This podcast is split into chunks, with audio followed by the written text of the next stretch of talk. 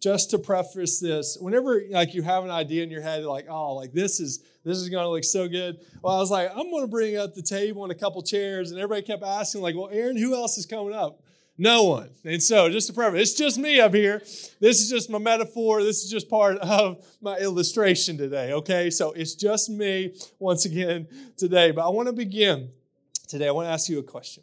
I want to ask you actually two questions. Number one, I want you to just think back in your life who is that one person that has impacted you most in your life? And positively, not negatively, but positively. Think back. Who is that one person? And just kind of help set the scene. Once again, use my metaphor. Who would you have right now sitting across the table from you? Who would that be? Maybe it's a dad, maybe it's a mom, maybe it's an aunt, cousin, maybe it's a coach, maybe it's a friend. Who is that person that has positively impacted you most in your life? Who would you say? Now, think about it a little bit further. My second question is Who is that person in your life? Think back in your life to that person that God used to invite you to Him. Who was it that God used in your life to invite you into a relationship with Him? Who was that? Who was that person? Maybe for most in this room, maybe it was a preacher. Maybe right now you're thinking that there would be a preacher sitting right there that you'd went to, that he was the one that, that taught you, that showed you who Jesus was, who God was, and the plan of salvation. Maybe that's who you'd put right there. Maybe. But here's what I want to lead us into today. Here's for where I'd like to take us today is what I want you to think about. Is what would it look like for you to do for another what someone has done for you? What would it look like for you to be the person across this table having a positive influence on somebody's life, but even at a greater point, what would it look like for you to be the person across the table that you are inviting somebody else to come to know who Jesus is? What would that look like? Now, here's what I think we all believe here. Or maybe I want to put some new, new context is we believe that anybody no matter what your past is, no matter what your history is, no matter what sins you have committed, no matter what wrongs you have done, we believe with all of our heart that you can be saved. We believe that full heartedly. But as I began to study, I came across this woman, her name was Danielle. And Danielle, she says these words. She says, I realize that I have believed that God could save anyone because he saved me. So, but what would radically change my life and the trajectory that my life would go is when I realized that God could use me to help someone. That God could use me to help someone. Now, the first part we get so excited about. Maybe you're thinking about that family member, maybe you're thinking about the friend or that neighbor that doesn't yet know who Jesus is, and that makes you so excited that they would come into relationship with Him. They would choose to give their life to Him. But then the second part, to have that realization that God could use me to be that someone in their life, there's probably a couple emotions like, God, that's not me. I'm not the preacher for a reason. That's the preacher's job. I'm going to bring church on Sunday. That's the preacher's role. Now, we definitely have a heartbeat to share the gospel 100%. But, but also, whenever you think about God using you, there's probably some fear that comes into your mind. There's some inadequacies that come into your mind. Or there may be this part of you that just says, God, I'm just not there yet, but maybe one day I will be. Well, today, what I hope to do is I want to put you in that chair. I want you to see that today God wants to use you, God wants you to use you to be that someone in someone's life to lead them to Him. And so, our big idea for today that we're going to be centering today's message around is that you can do for someone what someone did for you. That you can do for someone what someone did for you. And I want to break this down into three steps here. That it all begins, number one, with your perspective, to see yourself in others. And then number two, to understand that there isn't a pressure, that there isn't a guilt or a shame to share this message or to share who Jesus is with those around you because here's the incredible truth is that God is already at work. And then number 3, believe that God wants to use you. So if you have your Bibles, we're going to go to Second Corinthians chapter 5. 2 Corinthians chapter 5 verse 16 through 21 and we're going to have these up on the screen. And here is my hope is that we can shift our perspective that our community, your house, your life can become the place and function of God, bringing people to himself. Let's look at Second Corinthians chapter 5. We're going to begin in verse 16. It says, From now on, therefore, we regard no one according to the flesh. Even though we once regarded Christ according to the flesh, we regard him thus no longer. Therefore, if anyone is in Christ, here's some incredible truth for you. He is a new creation.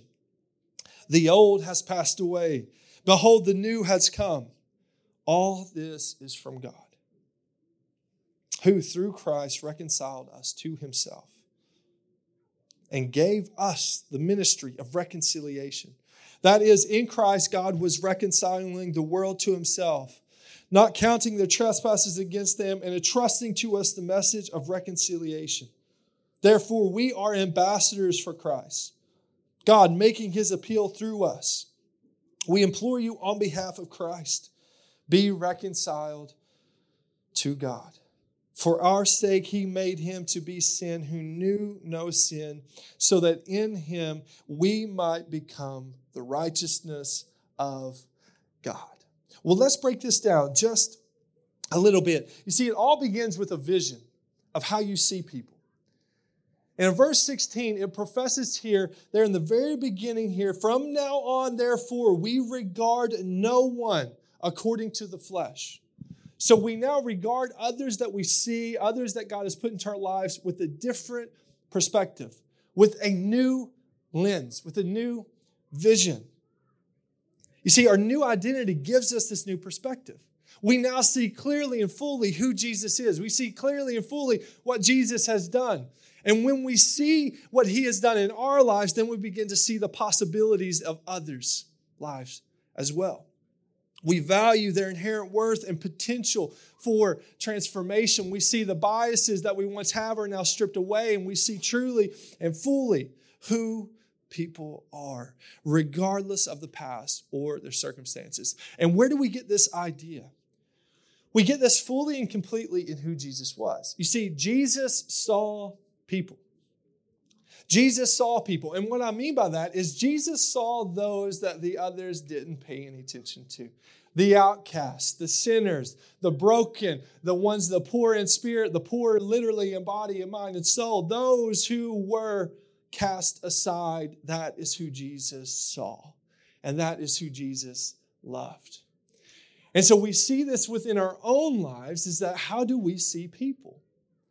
Now, there's one concept that comes out is that oftentimes you'll see the church or you'll see believers, they'll just begin to see people as projects. And what I mean by that is they'll begin to cast judgment, they'll begin to cast sin upon those people, begin to bring up identifiers in their life, and they say, well, you know what? All they need is Jesus. And that is so true. But the methodology of how we view them is very, very different. We think if we could just get them to church, or if we could just get them blank, you know, fill in the blank, then the Lord will work. And so what we find here is that this is not relational. We find that this is, this is not loving. We find that this is simply a different view than what Jesus had. Jesus, he came and he said, I came to seek and to save the lost.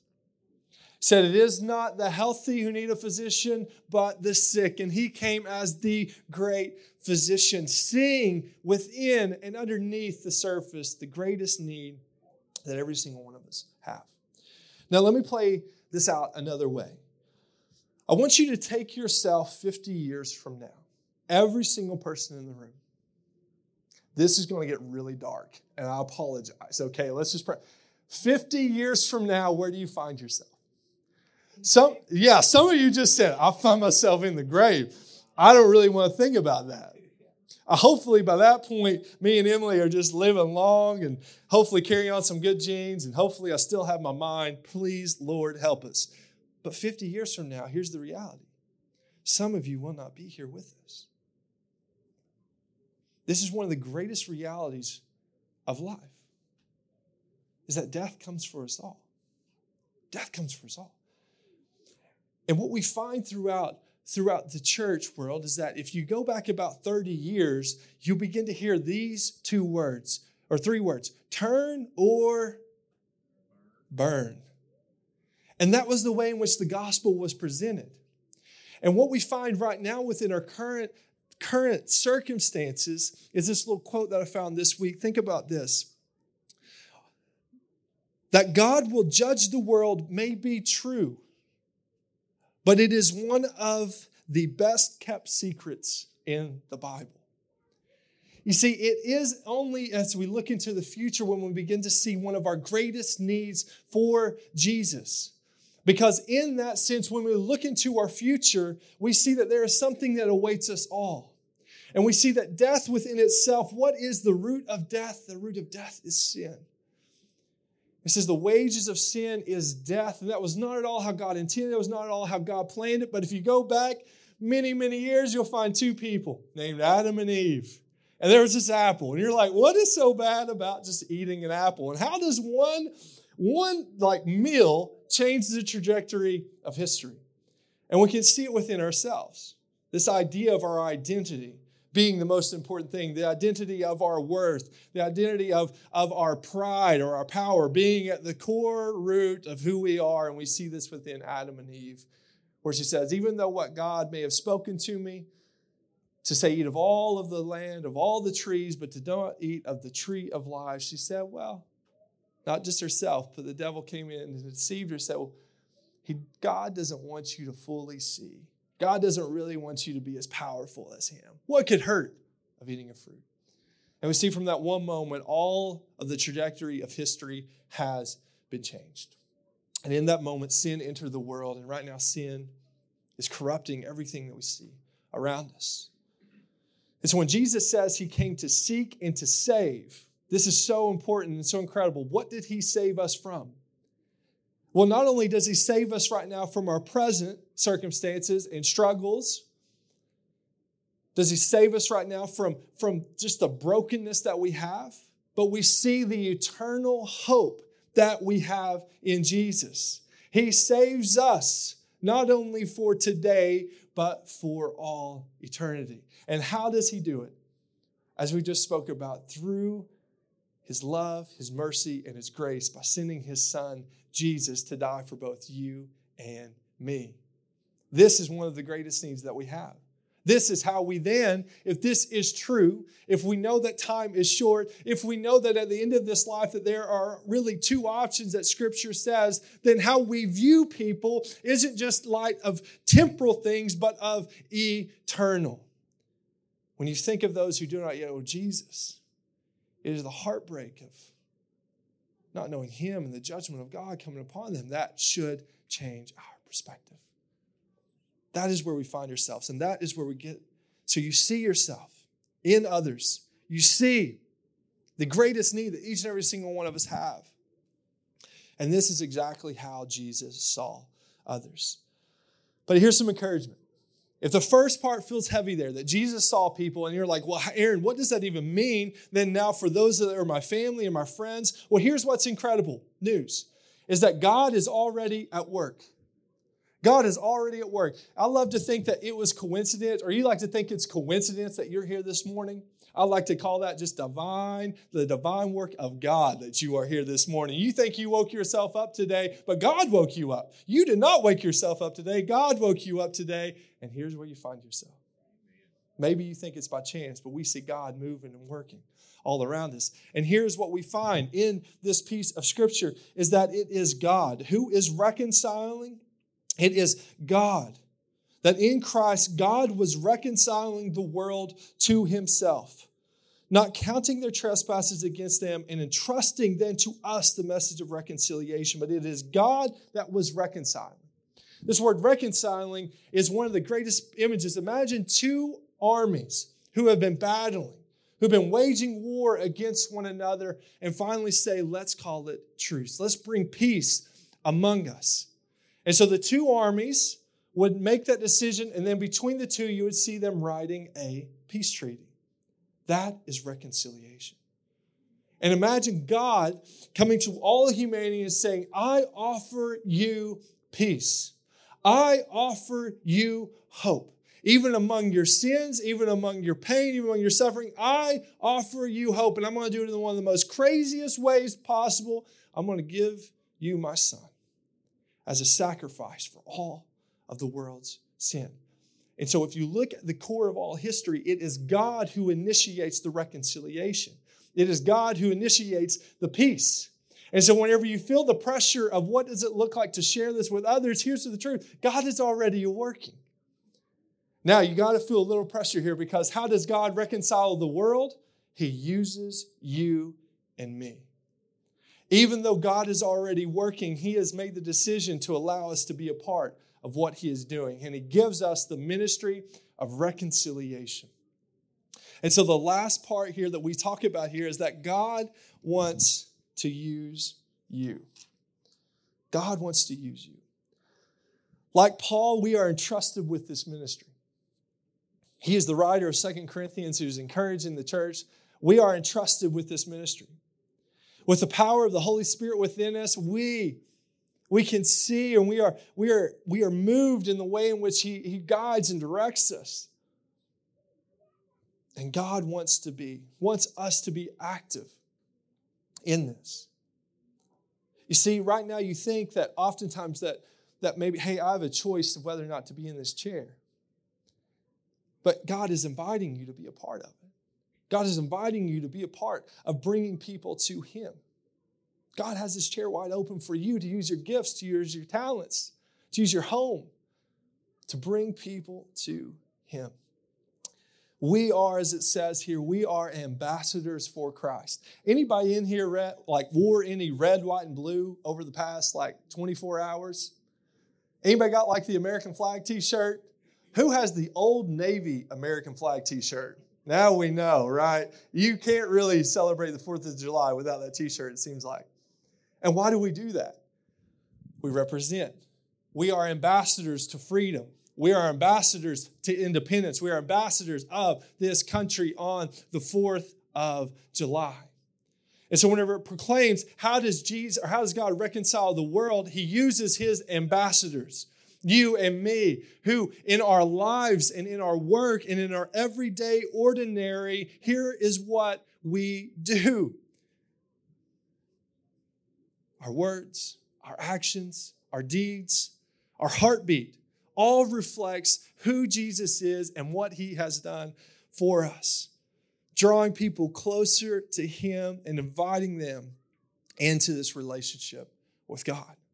Now, saying all of that, it is extremely challenging to sit in that chair. It's extremely challenging. I'm going to give you a few reasons why this is challenging. Number one is because oftentimes, if I were to ask you over the past week, have you thought about somebody else who doesn't yet know Jesus? More than likely, it would probably be no. And it's not because you chose that, it's just because everything else takes your attention. Everything else is drawing your mind away from it. Busyness, hectic life, we get it. But it's just the reality is oftentimes we aren't thinking about those around us.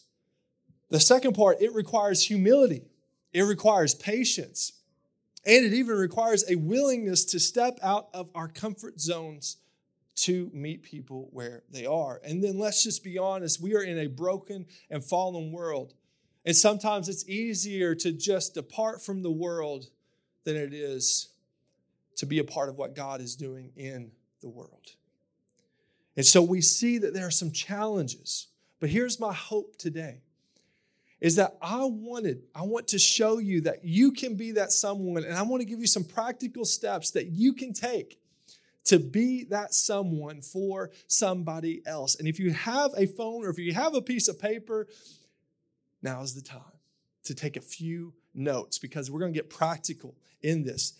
Let's look at this. What practical steps could you take in sharing your faith? This isn't formulaic, this isn't impersonal, but this is loving and relational. Step one, step one, this is gonna blow your mind. It's gonna blow your mind. Pray for people by name. That's where it all starts. If God is already at work, here's what you must be reminded that God is already, we believe, working in the lives of those that just came to your mind. If you're taking notes, what I want you to do is just write those names down. Who are they? Who are those people in your life who do not know Jesus?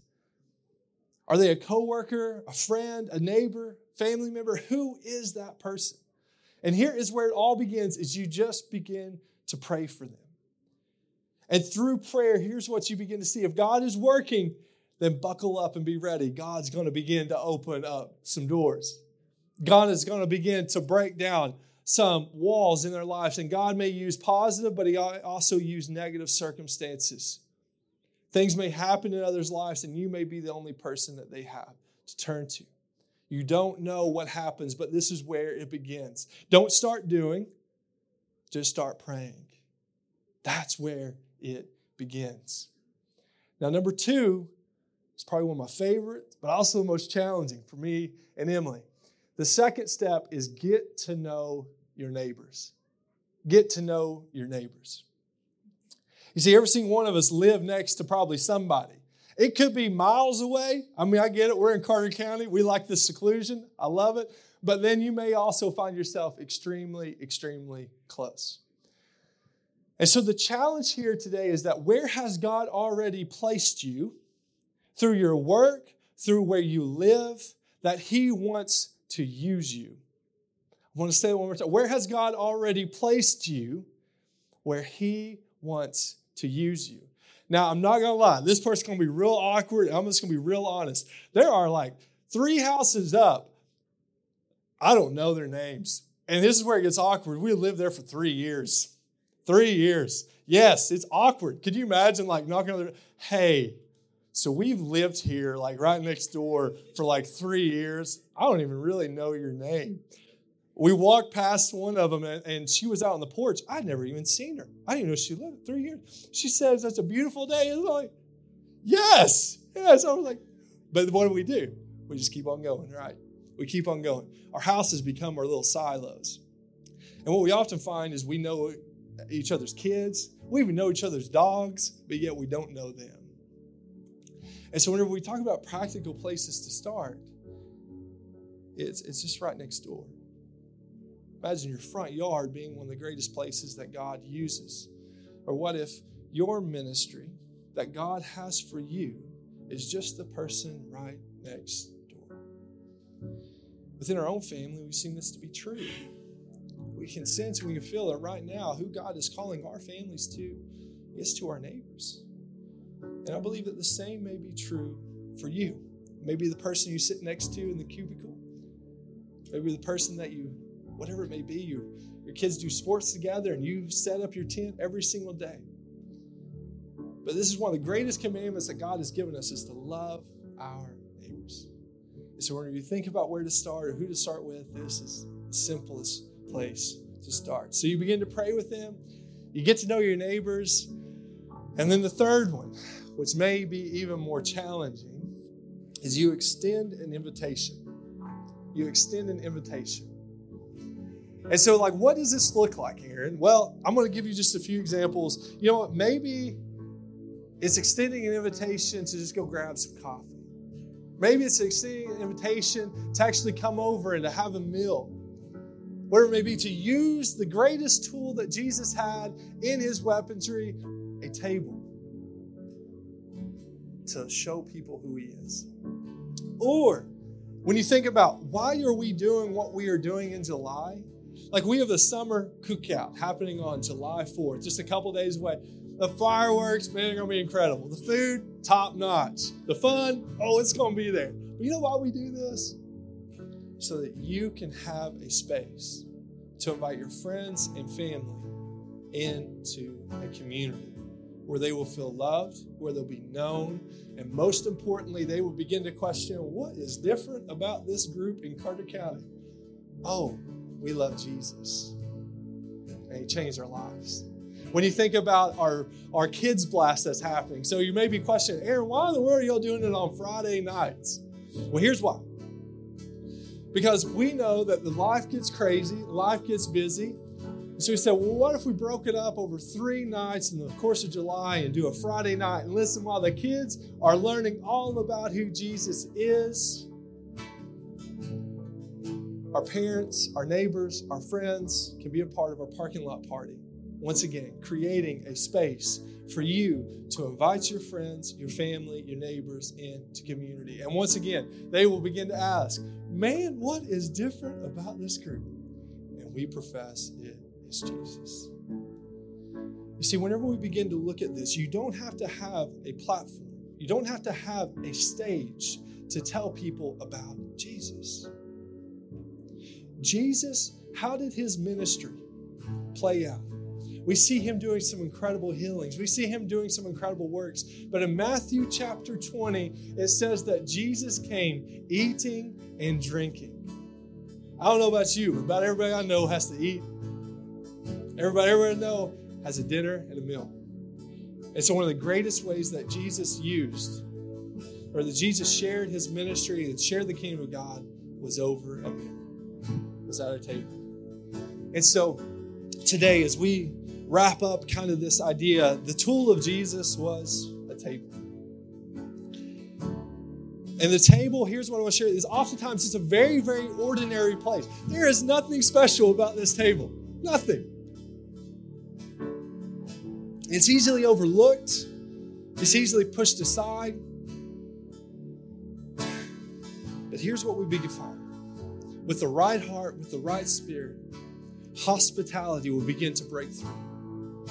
Hospitality is defined as the love of a guest. The love of a guest. And through your hospitality, here's what you begin to find. You can cook a meal, you can wash some dishes, play some board games, whatever it may be. And through all of that, here is what we believe and here's what we know is that Jesus will begin to fill that space, that God will begin to move, that God will begin to work, that God will begin to open up doors because it's a space where people can feel welcome, where people can feel loved, and most importantly, where God's Spirit can work in their lives. You may think it may not be profound, but here's what I want to say to you.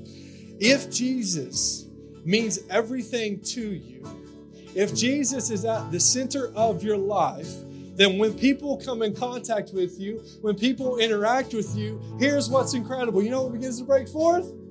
Jesus. It's unbelievable.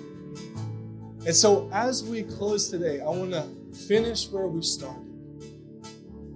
That you can be for someone, you can do for someone what someone has done for you. And it isn't profound moves, it isn't the spectacular, but it is in the ordinary parts of your life that God wants to use you to bring others to Him. This is our call, this is our mission, and this is one of the greatest moves that we have as a community of God. And so we're going to close today just a little bit different. If you all don't care, would you just stand with us this morning?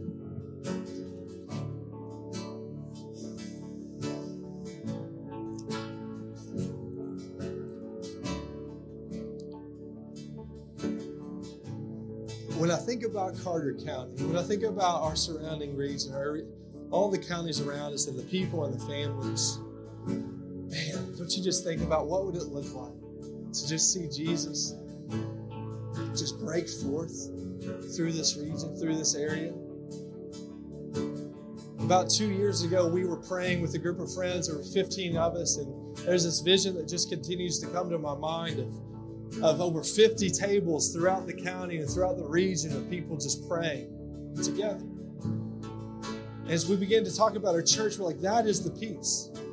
That is what we believe that God is calling us into to use the ordinary parts of our lives to show people who Jesus is. And listen, He has commissioned us, He has called us to be the reconcilers, to be the ministry of reconciliation. And here's what I want to encourage you once again is that Jesus, He saw people, that God is already working around you, that God wants to use you. And so for this first part, here's what I want you to do. All across this entire room is I just want you to just lift up to your heart, lift up your mind that person or that family or that friend that right now doesn't know who Jesus is. Bring them to your mind. And here's what I want you to do. I just want you over the next few moments, would you just pray for them? Would you just pray for them as we worship, as we sing? Would you just pray for them? And listen, I'm going to encourage you as well. We're going to have a couple people up here at the very front. And maybe there's just been that family member or that friend that you have just been praying for for year after year after year. And today, if you just really want to come forward and be have this person lifted up and pray together here up front, we would love for you to take that bold step today. We believe God's going to move and God is going to work. But then, secondly, today we just begin to feel that God's just doing something special in our midst. And that today may be the day that you give your life to Jesus as we sing about today, and we're going to sing once again that that that even though death may be looming, that even though sin may be overwhelming, that there is a God who loves you. There is a God who sent his son to die for you, for your sins, both now and forever. And in his name, you have hope. In his name, you have freedom. In his name, you have reconciliation. You have peace between you and Him. And so you have to ask today how can I be saved? How can I receive this salvation that God has given us through His Son, Jesus? Well, it proclaims that if you believe in your heart and confess with your mouth that Jesus is Lord, that He came for you, that He died for you, and He got up out of a grave for you, then you can be saved. And so I'm going to give you two options that right where you are, that today you can receive this salvation. But I also know that maybe today God is calling you to make a bold profession of your faith, to literally, as we used to do, to walk an aisle and to kneel before those, to pray for you and to give your life boldly to the Lord. And so as we worship together, this is our two invitations. Number one, to pray boldly for those who do not know you, the Lord. And then number two, to boldly step out and trust in faith in Him. We're going to have some of our friends up here to pray with you. I'm going to invite my friend Eric to be up here as well to pray with you. And we just want to encourage you the next few moments, let's just fill this space, just calling out to God. Amen.